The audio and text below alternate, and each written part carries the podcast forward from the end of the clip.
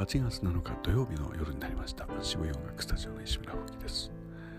かねてより進めてきました。アルバム制作ですが、えー、仮歌が終わりましてギターも大体入りまして明日からは生ギターの録に入ろうと思います、えー、そして全体を並べて全体をなんとなく聞いてああ攻めのアルバムが久しぶりにできるなと、えー、ちょっと胸をなで下ろしている夜でございます。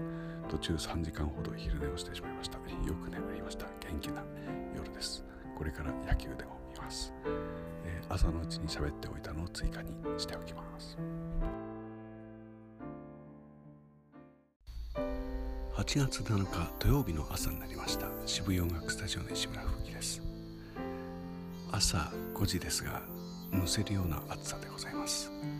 今日も外出を控えた方が良いかと思います。外出を控えお家で好きなことをやって過ごしましょう。んだけかよ。